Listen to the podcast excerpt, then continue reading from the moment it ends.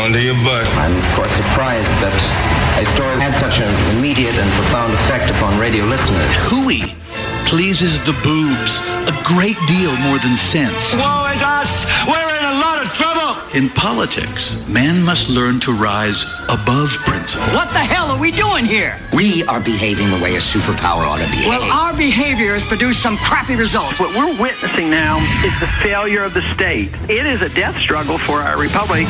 Giving voice to liberty in our time.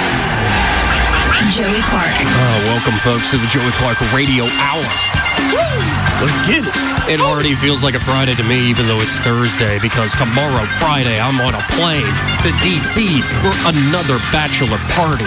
I haven't had this much fun and traveled this much in years. That's what's up. But then I'm going to have to come back and crawl back into my hermit hole and start saving money. Not just to, you know, spend on the honeys, but uh, I'm really big on this idea now of saving and investing. Yes, I will probably, as I make more money over the years, put more away, like you invest in the stock market, these sort of ideas, invest in certain companies you believe in. Of but course. One thing that I have come to realize I kind of want to do this is what Eddie Bader has taught me. Eddie Bader with the Goodson Group. Oh, a good friend. Yeah, he changed his own life. He's told me about other people who have changed their lives, where they've worked a job, they've saved money, they bought a investment property, an investment property, and rented it out. And this is actually what's on offer with the Goodson Group. Eddie just messaged me a little while ago, and he said there are a lot of hot investment properties out there in the river region right now.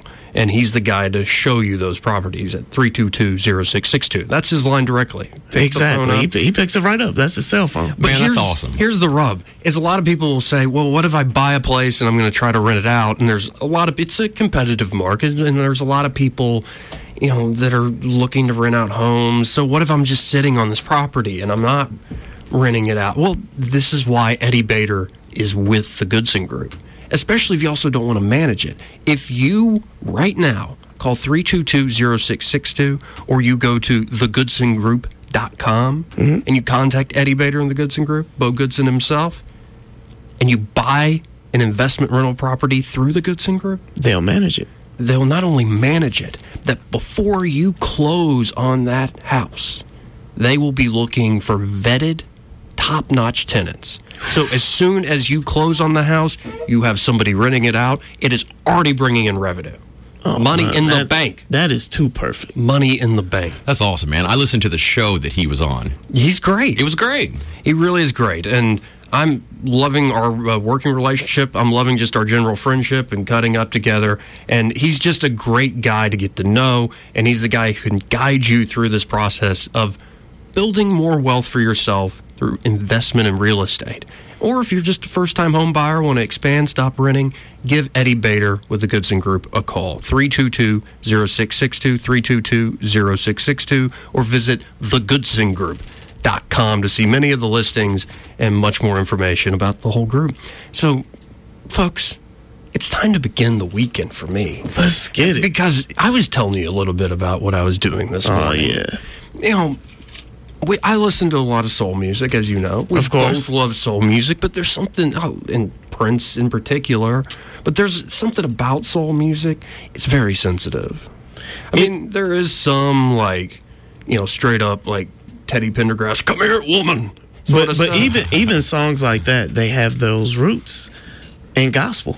Oh, right. And it's it's but it's very it almost gets so sensitive it gets a little you know, it's like masculine and feminine balanced out, like to where you got And the. O'Jays Yeah. the O'Jays singing, We me and my woman, we cried together. But guess cried together. And you know, you can only go so long listening to very sensitive soul well, music. well, well, well, but then you you forgot the other half of that song when he was like, and then we made love, love, love. Well, yeah, and you can make love and you can cry together and you can listen to her and just talk it out. You can light candles, you can turn out the lights and rub hot oil on each other or whatever you want to do. Uh-huh. But at a certain point, I'm done with the sensitivity. And I've always, always, when I realized I've been listening to too much sensitive music, I have turned to a band. Yeah. Now imagine the year, folks 1979. Disco is reigning. Disco. And it's last year. Well, no, but it's but it's in its last year, but that's how fast it peaked and fell. Raining. I was going to say dying. No, but even Kiss in '79. I've played the song. I actually like the song, uh, but the, even Kiss is putting disco beats down. ELO, great band with Jeff Lynne, using disco beats with Discovery or Discovery. And, and you're forgetting Michael Jackson yeah, released a pretty much disco album. right. Everything's damn disco, and since there's even Disco Duck and Disco Star Wars, and it's all this programmed crap that's either gaudy and body and sensitive and prissy and whatever, namby-pamby crap. And that's when a band in 1979 came out with an album called Highway to Hell. Wow! Yes, they kept it real. They kept it masculine. Testosterone, baby. They're and I'm so badass. He died in his own vomit. And He no, no, he died in the car because he didn't turn the heat on. and we're going to talk about that. We're going to talk about that because it's a myth. And, and We're going to talk. But here's the thing: when I feel too sensitive, like this morning, I was feeling a little too sensitive, a little too in touch with my emotions, and I decided to go to the Highway to Hell album. I've done this my whole life. Put on some ACDC. For instance, Touch Too Much. Just let it build.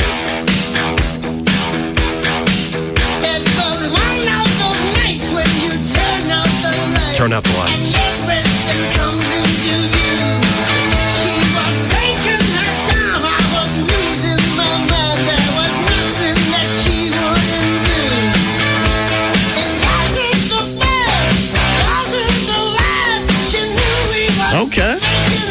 And I can feel the sensitivity go away.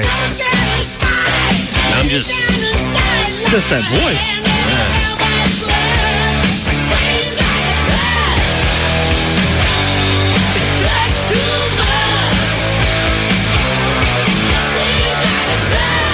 I see you over there, Seth.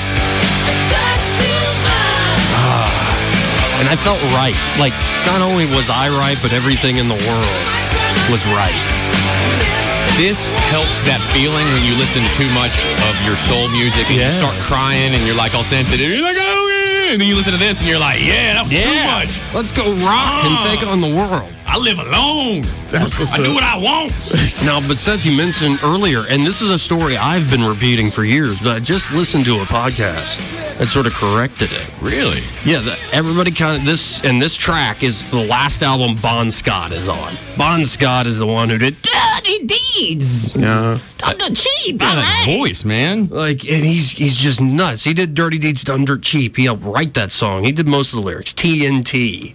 I'm dynamite. Yeah. Like, he did a lot of those great classic eh, Highway to Hell. I mean, and even there are rumors, though he's not credited, that the Back in Black album is mostly was mostly lyrically written by Bon Scott before he died. And it's it's cool when you find out those studio secrets and stuff. Right. You know, stuff that you never would have thought. But here, here's the rub. The story has always been, Brandon. Seth just said it. That Bon Scott was like a heavy partier, Yeah, party like a monster. heavy drinker. Yeah. And I said two stories there. I don't know what is what. Well, you said that he died, he asphyxiated on his own vomit. Yes. Uh, one of them is that he uh, uh, he was thrown up in a toilet and he passed out and he drowned. And Oh, then, okay. and then the other one is that uh, it was wintertime and he was car. He was in his car and he passed out with the car running with the heat off and froze to death. All he had to do was turn the heat on. I don't know which one of those is true because I'm not like a huge ACDC fan, but That is crazy. Yeah, but I think there's actually a new story. Well, there's a guy. I was listening to a podcast, the Talk is Jericho podcast. Listen to Cool. you know Y2J, Of and he had on this new author from Australia who said he was down to the dumps in his own life. He wasn't feeling too sensitive. He was feeling numb, like depressed, and there was something about the rhythm and the simple but roaring guitar work of ACDC that pulled him out of his funk. And so ACDC became like his form of meditation. Well, his Um, focal point. Yeah. I understand completely. And so he has written two books now. One about the Young brothers, Malcolm and Angus, and now he's written one about Bon Scott, in particular, the death of Bon Scott. And what he realized when he researched it is that there are all sorts of stories Of course. that all contradict. Like you can't asphyxiate on your own vomit and also be drowned in a toilet, and also like reports of when he died don't match up. So he did a lot of research, and what he found is that everybody that was common in all these different stories that was around Bon Scott that night was in the brown heroin scene of London at the time. Oh. Wow. Yeah, and which is the stuff you don't, you know, it's Inject, not. yeah. Yeah. you don't inject it, you snort it. And there are Sex, reports that drugs, and rock and roll. he almost missed a show, or he did miss a show because he almost overdosed on it. And he wasn't like he wasn't like strung out on the stuff. He was a lightweight, actually, is the way the story goes. And so this particular night, the idea is he was hanging out with a guy who was a known dealer of brown heroin. Probably did some and died, overdosed. That is But the reason that story doesn't come out is because the Young Brothers, the band, and they, it's really their band, they kind of liked, they didn't like that they lost their lead singer, but they didn't like that their friend died. But they didn't mind the idea of ACDC that's all about dirty deeds and heavy drinking and sex, sex, drugs, and rock and roll, but sex, drinking, and rock and roll really is the ACDC brand. Uh-huh. The idea that your first lead singer went out because he drank too much and partied too hard, and the way that ACDC parties is like, well, that's fit. That fits with the brand of the band. well. Well, Yeah. it's kind of like telling the legend, basically. Right. Like building it up. But you say that your guy died sadly after snorting some heroin. That doesn't really sound good. No. Not at all. yeah. I, And it is terrible and sad. And we've talked about this topic before about how these larger than life figures that tour all over the world. And I mean, I- who hasn't seen an ACDC live show? I'm not saying everybody's been, I've not been to a live show.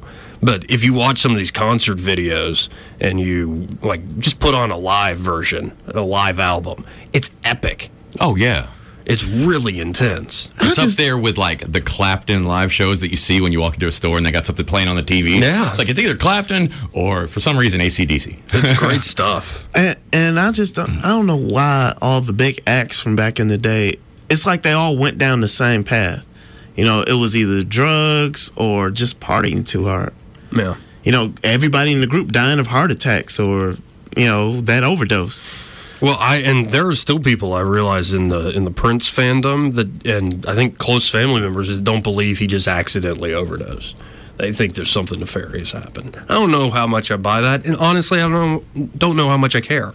Like it's fascinating to me, um, but I don't. I think a lot of people make the mistake of the people they idolize, like for music or whatever, like that they know them personally. Now they take things too personally.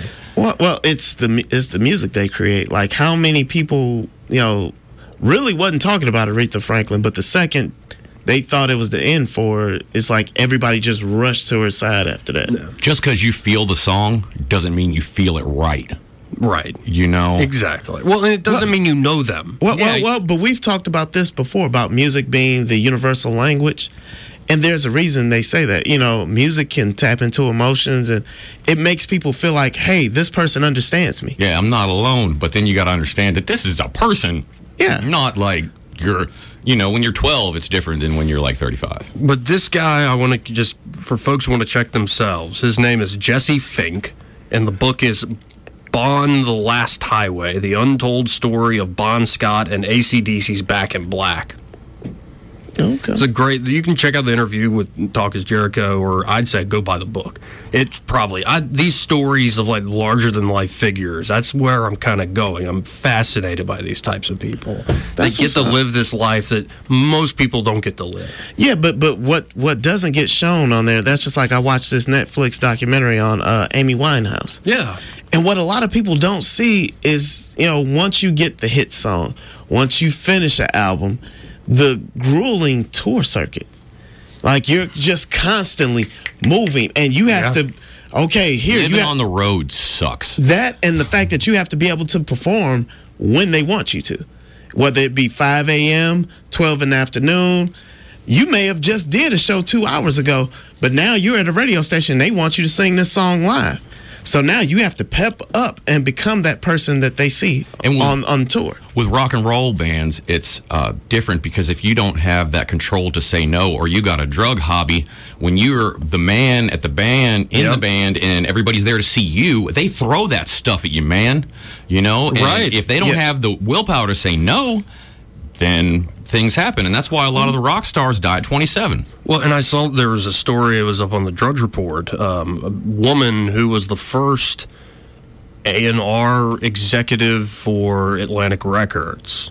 She's writing this tell-all book uh, about. I, I can't remember all the names. I read the article pretty quickly, but I got the the gist of it, which was that it was party all the time in like the seventies, the sixties, the seventies, like and. And I mean, a big part of the book, and I think the reason Matt Drudge shared is it fits into the uh, the Me Too point of view. But uh, it was more like, yes, sex, drugs, and rock and roll isn't just an exaggeration.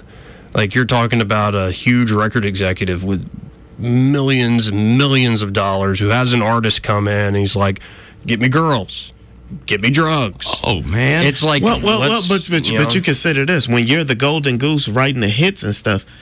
It's almost like the record record industry kind of turned a blind eye. Like, okay, this person's making hits. Let's just, okay, we all know he's got a drug habit, but let's just kind of, you know, we just don't let the media find out. Right, right. It's just well, and Greg Budell, he's told this moral uh, several times to me, uh, talking about his own life, talking about other people he knows, and I think it's true uh, that I think I'm lucky I don't have hundreds of thousands of dollars, let alone millions, at this point in my life. I, it's probably a good thing oh yeah. because you end up dead early. You don't know how to handle it. Mm-hmm. You end up where if you don't have some sort of way to regulate yourself, and I'd like to think I'd be responsible, but if you know, Well, well, well- there isn't any like actual hindrance because you have the money and you can go do crazy things. Well, but at the same time, you have to have that system around you, which are your close family and friends. Yeah.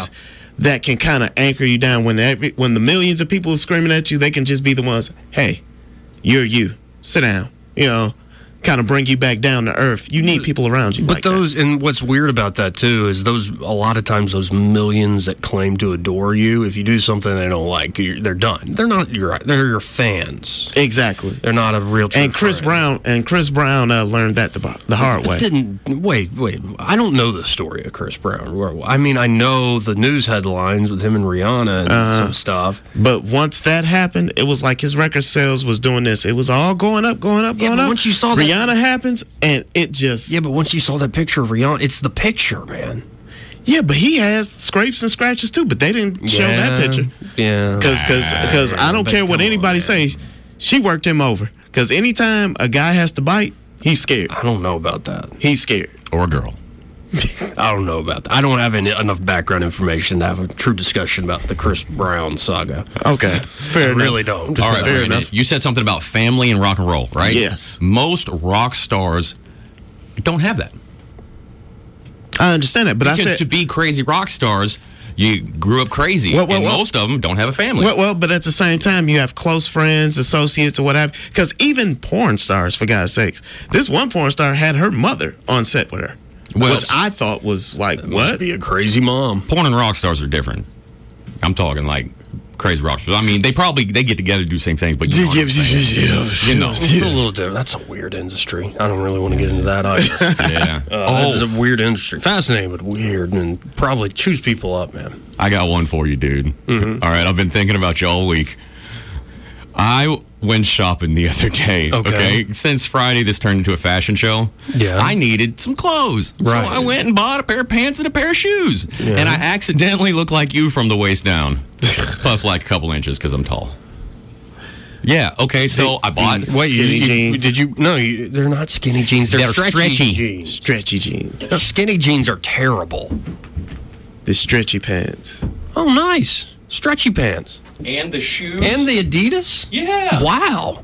Hey, you got my Adidas? Yeah. Nice. Oh man, Look at you. Where's Run DMC when you need them? I know. My Adidas. Dude, I totally didn't mean to. I like got home, put the pants on. I was like, yeah, sweet black pants that fit. And I was like, these are stretchy, but they make my butt look nice. It's- yeah, And I was like. Joey's gonna love this. It's- and then like, oh wow. the next day I come up in here um, and I, I, I, got to play after that comment. I'm sorry, I'm playing more ACDC.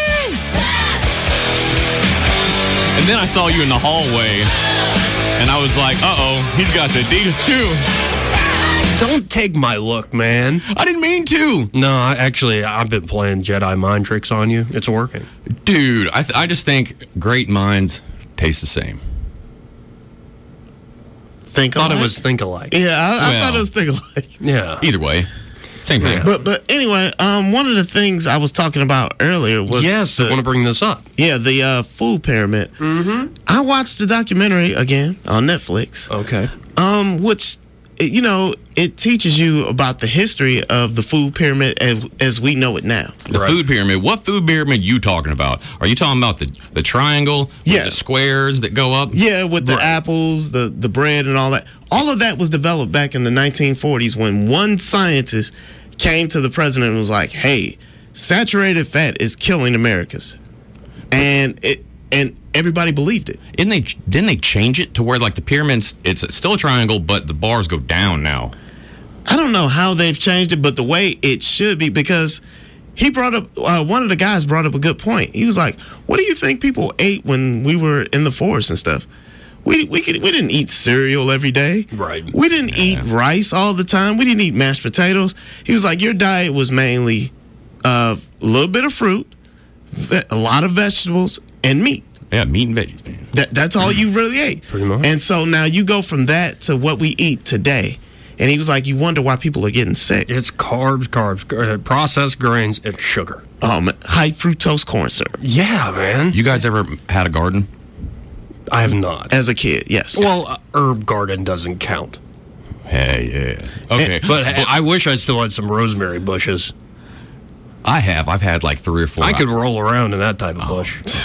like it, you just end up smelling good, and the dog likes you. Dogs love rosemary bush. I grew catnip one time. The Yeah. cat loved it. It was awesome, and So- it smelled nice. so, so wait a minute. So how do you think this, like, Well, I think a, a big part of a lot of this stuff happens is you do get a mix. uh, Number one, and I'm stealing this from George Carlin because great minds taste good, tastes good? Tastes the same. taste the Taste the same. same. Yeah, they, we think alike. But George Carlin had a rule in one of his stand-up specials: I don't believe a word the government tells me. And so, if you're taking your advice from the government on your nutrition, mm, that's the number one mistake. But a big part of why this is not smart is that the government is often co opted by very rich corporations and lobbyists. And so, hmm. And this goes back to, I think, like Edward Bernays. Like, if you just commission scientists, you pay, it's like the tobacco industry. Oh, yeah. Paying scientists to find studies, you know, find certain results. And you could do enough studies that aren't going to hold up necessarily, but we went through a process and now it's this official study and now fat is bad Well, for well, well, you. well, exactly. Well, it said saturated fats You know what it is? Are, are bad for you. And then, but he, he brought up the point that after that, guess what cereal company takes off? Kellogg's. Yeah. Now all these sugar-rich cereals and stuff like that is hitting the shelves. And he was like, of course, they're the ones who pay for those studies Right. that Well, show stuff like that. And it seems like you're chomping at the bit. What's up? I learned this from Barron. Yeah, It's the globalist. I suppose. Good old beer. No, I think it is when you have government, especially federal power, but it sucks when it's at the state level too, or even the local. But the federal government has a lot of power. I think we can all agree. Of course. and it intermingles with corporate power and corporate interests, and they push out information that is to advantage them and their power, rather than giving you correct information. Now, there are of course, I think people who work in those systems who think they're doing the right thing. That's why it's, I don't really buy a, too much conspiracy in the sense that it's not like everybody's talking to each other like, yeah, we're going to do this to people. No, I think people think alike. So, and they get caught up in making more money or accumulating Well, more well, power. I think I look at it as the same thing as like when doctors who get a, who have like a thousand patients and then they get this drug company that comes to them like, hey, um, this is for allergic reactions. And next thing you know, he he's just prescribing this left and right. They call Yeah. him Dr. Sanchez, and he's going to prison. Yeah. Well, yeah, and there's something about I don't know how Americans, especially, have rented out their mind to somebody else. There's I can't remember the author, but he was talking about how how I need a new irrigation system in my backyard, and okay, I'm going to go talk to an expert then. Uh, in which you know, because I've never installed an irrigation system in my backyard, Of course. Uh, but he realized, oh wait, depends on the expert I talk to. And so I need to teach myself a little bit and become a master of this domain in some way uh, to be able to talk to the expert fluently and know whether or not he's feeding me a line of BS. Where uh, almost Americans uh, are, are too trusting in a way. Well, well, well, but at the same time, you have to think. Like, even if I wanted to know more about what I should be eating and health benefits and stuff like that, most kids and adults learn what they know as far as their bodies from school. Mm-hmm. And what do school teach? They teach you that same, you know, model that that you're not supposed to be Well, eating. and it's also readily available. Like what's in the vending machine? Sugar, oh, Crap. sugar and chips. Yeah. Crap in a bag. Yeah, and Basically. as a kid, I loved it. And when you're a kid, I mean, Yeah. you burn all that. I mean, well, actually, there are a lot of fat kids these days. I don't know if y'all have noticed this. When I was little, they would push you outside, go climb a tree, and fall Yeah. out. Well, You're well, okay. well, well, but at the same time, you have to look at everything. Just about everything that you get off of a shelf has a shelf life because it has a preservative in it. That's not good for you. Hmm. And so, a lot of us are just eating preservatives. Yeah, I don't know. I've changed my diet. I have, Yeah, I'm starting to change mine. and it's done wonders. I mean, I've there are some days where I'm tired and I'll stop and get some fast food, but. It's not often. That used to be an every night thing. That used to be my plan. In a way, it was my comfort. And if somebody wants to do that, I, I do really believe in freedom. Like I think you have the right to be uh, what you want. Yeah. Even call. if it's you know not good for you. I was about to say, in but- whatever way. But uh, and I really believe that, and I know that's where my main disagreement politically is with people.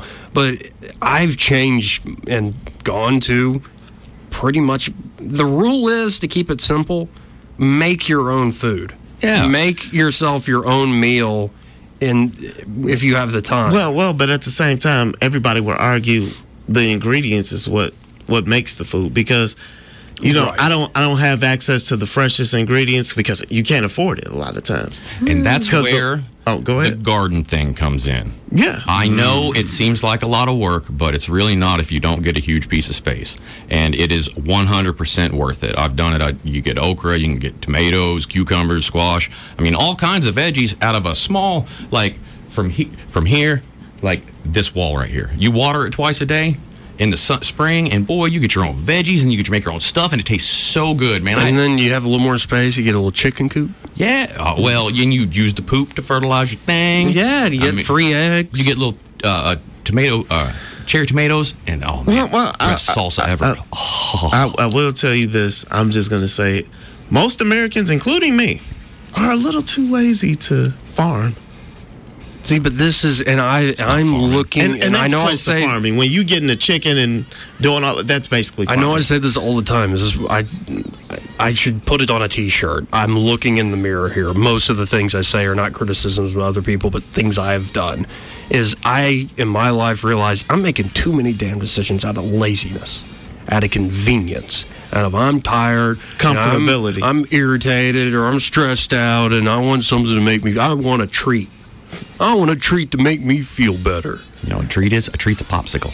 Right. But and sometimes you are allowed to treat yourself, but when I stopped and changed some aspects of my life to no, get up and do. Don't be lazy. Don't go for a treat and what's the most easiest path, Yeah. path of least resistance.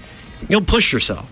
And as I've just started on this path, it does wonders. Of course, of course, but but like I said, Alabama is close to becoming to overtaking Mississippi as the fattest state. Oh, but we still got Mississippi.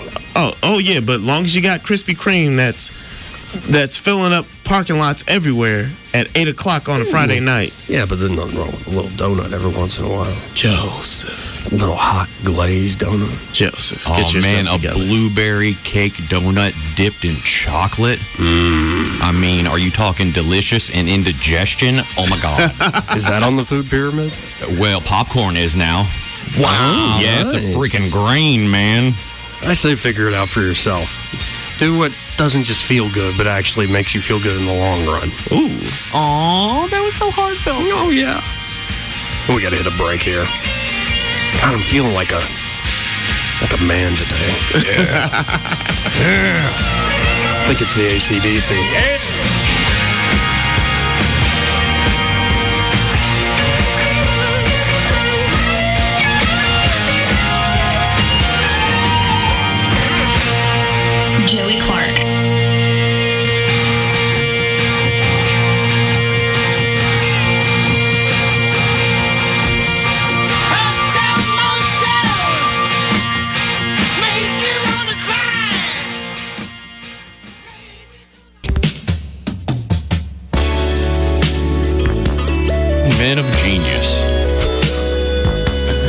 back grown and sexy and sensitive now. This is Brandon God's Gifts Ross suggestion. Ooh. you don't know nothing about that, I still feel like a man. I like this. And folks are loving the show.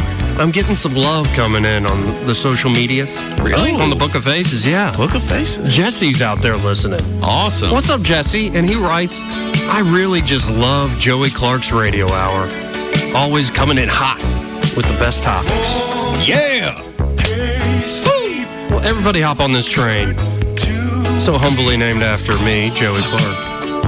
Go to Apple Podcast, subscribe. That's the best way to listen. Gotta subscribe. You just sit back, relax, you can listen at your own convenience. Commercial free, baby. Yeah. I like this, Brandon. Oh, I like this a lot. It's smooth. This reminds me how single I really am. Yeah, how you doing with that, man? I took another job on. Yeah? Yeah, number five. Wow. Yeah. Man, you're but you're probably making that paper. Nope. but I get to hang out with you. Yeah. See, that's that's what's up, though. You know, I mean, at least you're getting out there, though. I'm trying, man. I'm working. I was about to say, ain't nothing wrong with that. So, is there is there other things you do, like certain places you go that you may meet someone or stuff like that? I- I'm just waiting for fate, baby. Fact. Yeah, I like this. I like this. Uh, it's not really a new you because you've been this way since I met you, Seth. But it's like you're you're just going, you're rolling with the punches. I I'm really, it's overblown the idea of going out and just like I hit that age where. Like you can go out, man, try to meet some girls and like drink and you know. Well, well, well- and I'm like, no, my recliner's pretty comfy, man, and there's stuff on television. If I'm gonna go meet chicks, I'm going to Books a Million. really? Well, well, well, because the, they're not drunk. well, well Yeah. the, the thing is, you know, m- most people put more emphasis on going out to meet people. It's like now, it's like, why would I do that? I can just go on the Book of Faces and just find some event around town and just Yeah. somewhere I know there's going to be a lot of females, not just going somewhere and hoping there's going to be someone for me for me to meet there. But all that said, I am tomorrow morning hopping on a plane Round two, baby. and bachelor party number two. Yeah, I'm gonna live vicariously through Joey. Oh yeah. Uh, DC's a fun town. Last time I was there, I you may, to you, may, this, you may uh, see Mr. Orange himself. No, I'm not going to see the president, man. I don't Oh, want Mr. to see Orange. the president. You said Mr. Orange. I'm thinking Reservoir Dogs. Well, I don't want to see the president because wherever the president goes, there's just loads of traffic. like it's just uh, it's a, it's a, it's annoying. It's just a hindrance to everybody else's life. And I get they got to protect the president, but it's like ah, this happens whenever wherever Trump goes. Is that when Obama would go to New York City? Apparently, especially New York City. It's just like oh come on. Or there's a traffic jam in the middle of like Times Square. well, in the middle of DC, and it's like, why is there a traffic jam? Oh, an important person's driving. like, or they're riding, and somebody else is driving. I'm like, Yeah. damn. but you know, I'm, I'm probably gonna have some fun this weekend. It's it's good to catch up with old friends. And, and really, it's cool because this guy was my roommate for two, three years. I think two years. And I saw him, you know, we were just bros. We Yeah. kind of were bros, just hanging out, like going out doing that single thing. Like, go get some drinks, we'll meet people, chat people up. But then he went on a trip one weekend, Mm-hmm. much like I'm going on a trip to DC. He left like on a Friday up to New York City. And I'm like, why are you going? He's like, oh, I'm going to, you know, see the sights, but I'm going to meet up with this girl. Uh-oh. And apparently he knew this girl like in grade school. They both grew up in the Nutmeg State, oh, Connecticut. oh, I'm not a big fan of. I've never been there, but I don't. I don't really like Connecticut. I was born in West Virginia. Yeah, Yeah. That explains a lot. Yeah. I'm glad you got away from the hill people. Hillbillies, man. I've got another story about that where my dad was doing a construction job up there and he got to the job and they had like places where they could stay and they're like, by the way, um, if you show up at, don't show up at night, but if you're here, get in the car, out of the car, w- have your head on a swivel. And why? Like, because the hill people will shoot at you. He's like, why? Are they mad at us? He's like, no, they just think it's fun. They'll just shoot at people. The hill people, because there's so many mountains that in the bottom of the valleys, there's like places where nobody, they're towns like that you can't get to, that nobody goes to, that are in the between two big mountains. Yeah. So that's just where they've been forever. Wow. But anyway, my, my good friend, my roommate, Sean, goes up and he meets this girl, and I knew it as soon as he walked back in the door. The man was in love. I knew it immediately, to, enough to where she. It's kind of cool because it used to be, you know, just kids growing up, and I don't Yeah. think there was something there before. I don't know, uh, but she it was so in love. She moved down to live here in Montgomery with him, and they lived together here in Montgomery for a year or so. You hear that, Brandon? Mm-hmm. Uh huh. Do I have and to say then they got sweet Oh, oh, oh, jobs up in the oh, oh, DC no, I'm area. coming, I'm and coming. they moved away. Uh-huh. Now I've visited them once since, but uh, it's going to be good to see them because I've seen this relationship like grow into what is about to be a marriage. Now, now let me ask you this question: When was the last time you hung out with Sean? Uh, about a year. About a year. That doesn't matter. His dude friendship, dudes can not talk for a year and then talk and then be straight back on it. But So wh- uh, wait a minute. When is Eric supposed to get married? January, end of January, Yeah. twenty sixth. Okay, mark your calendars. Oh, of course. Okay, Shut I don't, I don't. under- I don't understand the point you're making. I'll, I'll tell you later. Did you um, did you get you, uh, go to the Men's Wearhouse and get? Not yet. I need to do that soon, Yeah, though. I'm doing I'll do that on as soon as I come So- back. so you right guys- before the deadline. Of Yeah, I'm going Monday. So, so you guys gonna be all suited? Yeah, we're going to be in the wedding. We're groomsmen, man. Well, I'm the best man. Oh yeah, yeah. So you. and I'm going to be the best man for my brother's wedding. Oh, that is He's sweet. getting married in Saratoga Springs, New York. Wow. Yeah, because that's where his lovely fiance, Lady Caroline, is from. Oh, Which is a sweet city, by the way. Apparently, they get incredible music up there. Like all sorts of artists come through. It's a really, Really? cool town. A lot of old money. Like there's some old money in the South, but not like up there. Oh, oh, it's it's still here. Trust I me. mean, no, it's here. Yeah. But there's uh, and there definitely is old money in the South, but not like it is in New England. oh, Oh, New way England, different. You know what I mean? Yeah. The So- columns are a lot bigger there. Yeah. Yeah, so it's very and she I don't know if her family is not like that, but it's more like okay, I don't what are best man? So, so wait a minute. So, are you guys gonna be like Vince Vaughn and Owen Wilson in No. Wedding Crashers? No. Come on, guys. No. Well, number 1, we're invite we're like literally part of the wedding party. Yeah, I can't be a screw up, man. And we're Well, not well, going to well, no, no one's asking to you to be a wedding anything up. crasher, you can't be invited, number 1. Mhm. And we're not going to assume fake names. Oh, okay. I was just- I'll be you and you can be me. like, I'm. I'm not down with that. I know you just don't like that, do you? No, I'm- I like being Joey. Uh, and I like you as Seth. Yeah, me too. Yeah, I don't, I don't want to so, switch so, identities. so will the so you going to this bachelor party? Do you know mm-hmm. where it's gonna be? Like, I have an idea, yes. Oh. Well, I mean, most of the weekend is actually going to just be hanging out. I think the real bachelor party festivities are going to be Sunday. On a Sunday. when everybody can kind of make it. And, I, and I'm also I'm got a feeling I'm going to be able to see old friends like I hadn't seen in a long time who used to live with me down here in Montgomery. A guy named uh, James called him Jersey. Okay. Because I mean he was from Jersey. Of course. And, you know would yell from across the house like Sean, Sean. He would he was slept on our couch for like a month or two, like trying to find a job around it. Sean, are these your clothes in the dryer? Sean. Sean, Sean, uh, me and my cousin Donnie. Yeah, Sean, are you paying attention? Me and my cousin Donnie, we're going to Bed Bath and Beyond to get a George Foreman grill so we can cook our healthy meats. Is that cool? Healthy meats. Oh, you're so good at that. well, half my family's from Jersey. Oh, man. you're so good at that. I can't do it. Well, yeah, you Can't know, do it. It, it. It's a weird. Some Jersey accents sound like a, like almost like a Hispanic accent. It's weird. It's a interesting place, New Jersey. What's weird is it is actually a beautiful state, and then you get to- into the the cities, and it's like, oh Oh, god, crap. New Jersey. The turnpike. Yeah, but yeah, I'll, I'll get to see him. Hopefully, I'll get to see Wojo.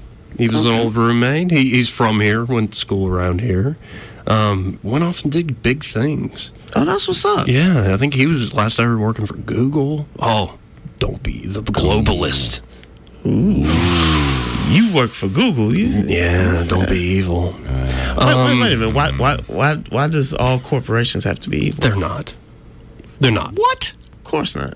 They're not. I mean, I'm a capitalist pig. Obviously, I don't think all. Cor- and even ones that are kind of evil, it's like, what are they going to do? Advertise to me and get me to buy a product? Ah! Oh no!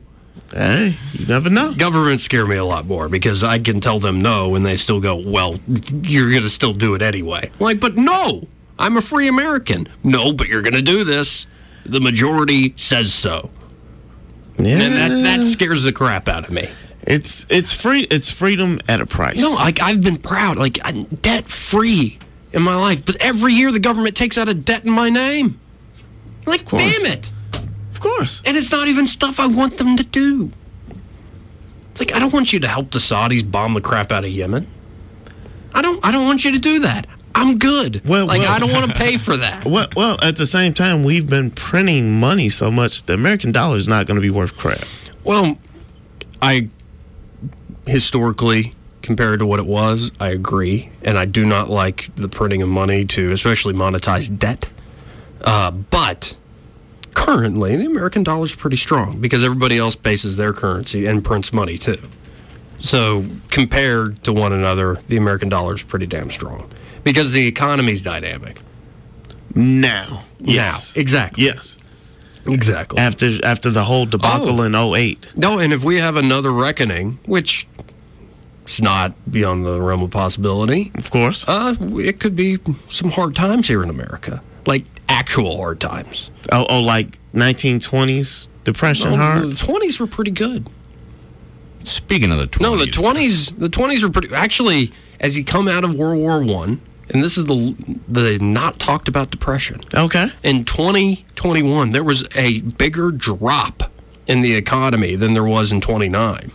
But you had, I think it was Calvin Coolidge or Harding in office, and Coolidge, I think. yeah, or one of those two. But they did what every other American president before then, when there was an economic downturn, did, which is nothing. Don't do anything. It's an it's a free market economy, which means when there's a mess up, like let people figure it out. Let, let, let people who are paid a higher grade of salary than us p- figure it out, and then we'll Well, just take credit for But it. also, like people can figure it out. That's the whole idea. You have freedom. It make works. do with your life. And what happened is there was this big drop and boom, right back up again. Real quick rebound. In 29, and I can't, you know, people talk about FDR, but Herbert Hoover's in office.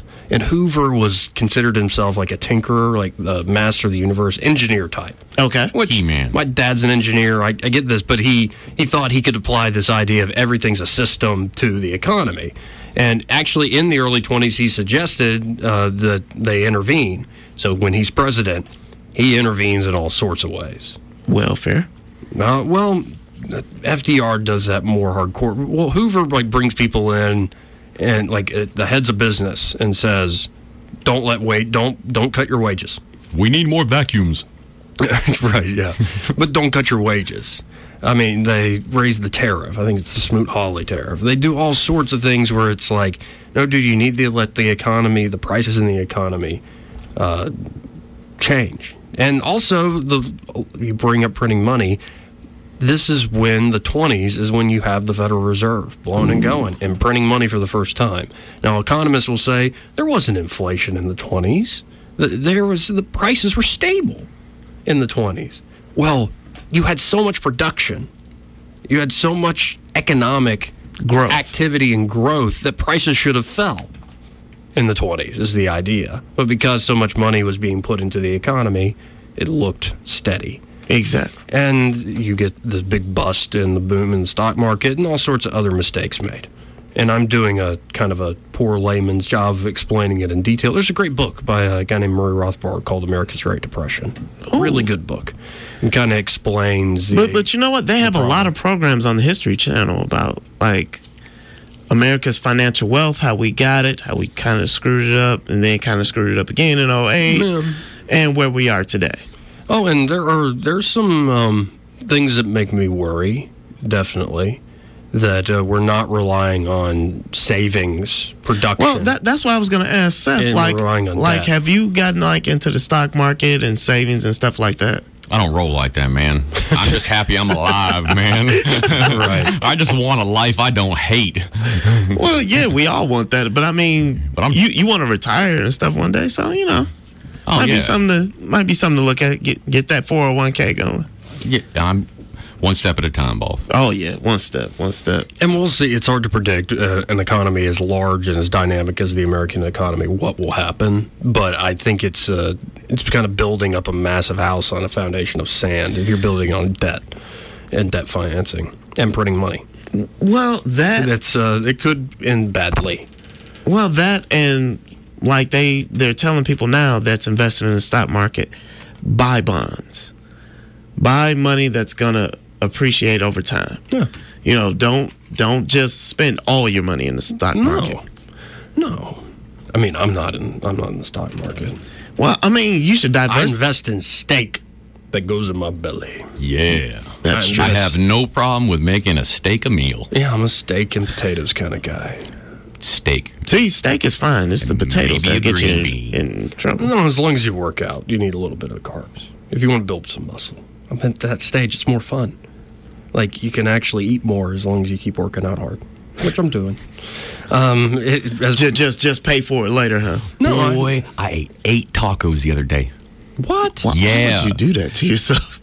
Cause Eight tacos. from Taco Town Wait, wait, wait a minute. Where's Taco? down in Florida.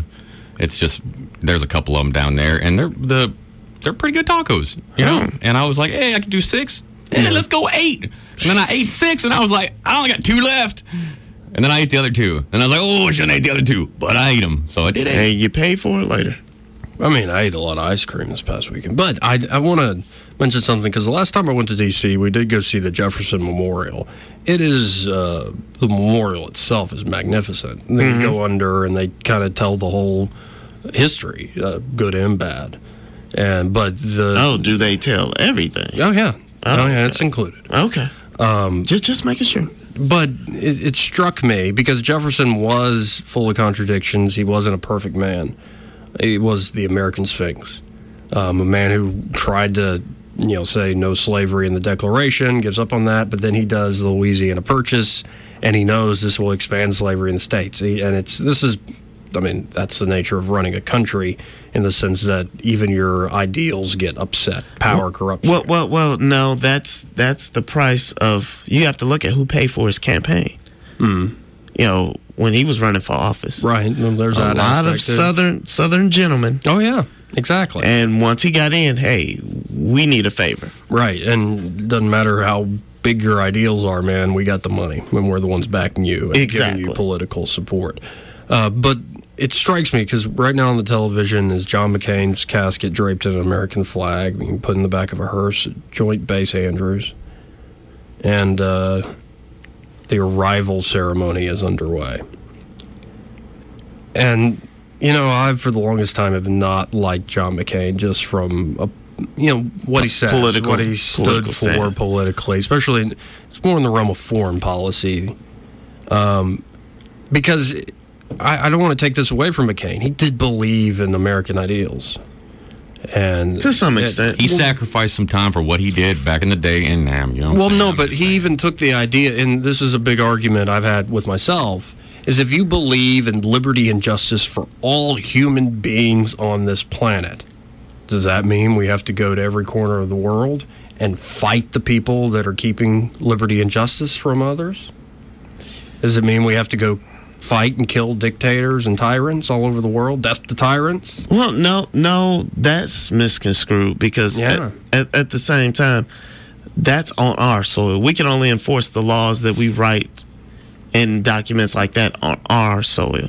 Because other you people sound like Jefferson. no, but other people have their because well, in a way, Jefferson was all down with the French Revolution. Well, well, but you think about this. That would be stripping freedom from other governments, which is Right, not but what those the Ameri- governments. But like the government in North Korea is not giving their people freedom. But, like, who's, it- but who's to say? Because those people have To been each under his own. Yeah, Well, I mean- so those people have been under that rule for hundreds of years. well, so but I'm not advocating going to war with North Korea. But I also would say that it's a tyranny. And that's no, and my point of view is that tyrannies will exist, monsters will exist. You shine as a beacon and an example. You try to get them to change and be persuaded by your example. You say, if you ever, ever mess with us, we will take you down. Don't okay, don't mess okay, with us. okay, Superman. No, but I mean, it, you do have to be that good example, and I wonder is the United States that good example? And I also wonder, thinking of that Jefferson Memorial and so many others there, that these were messy, complicated human beings with plenty of flaws. We see them in like bronze statues and marble now. And Well, I worry, it's- it's I the- wonder, because I, I've seen John McCain in real life, and is there going to be somebody a hundred years later if a memorial is erected to John McCain or any of the people that politicians that come in our lifetime and they don't get the full sense of how messy and complicated it Well, was. They the- thought at- it was simple as like a bronze statue. At, at the same time, that's just like the way the Civil War is told down here. It's told through beer goggled Southern eyes. Yeah. You know, that whole the South will rise again thing. well, You know, I think there are people that don't go that far, though. No, I'm saying that there are people who definitely go that far, but there are also people who say there is a Southern perspective on the war because the war is horrible. and I mean, salt mines, and all that. salt mines destroyed so you could have food. You had you know burning of cities and crops, and I mean, it's war. But uh, we're out of time, gentlemen. oh man, that's It's fun, man.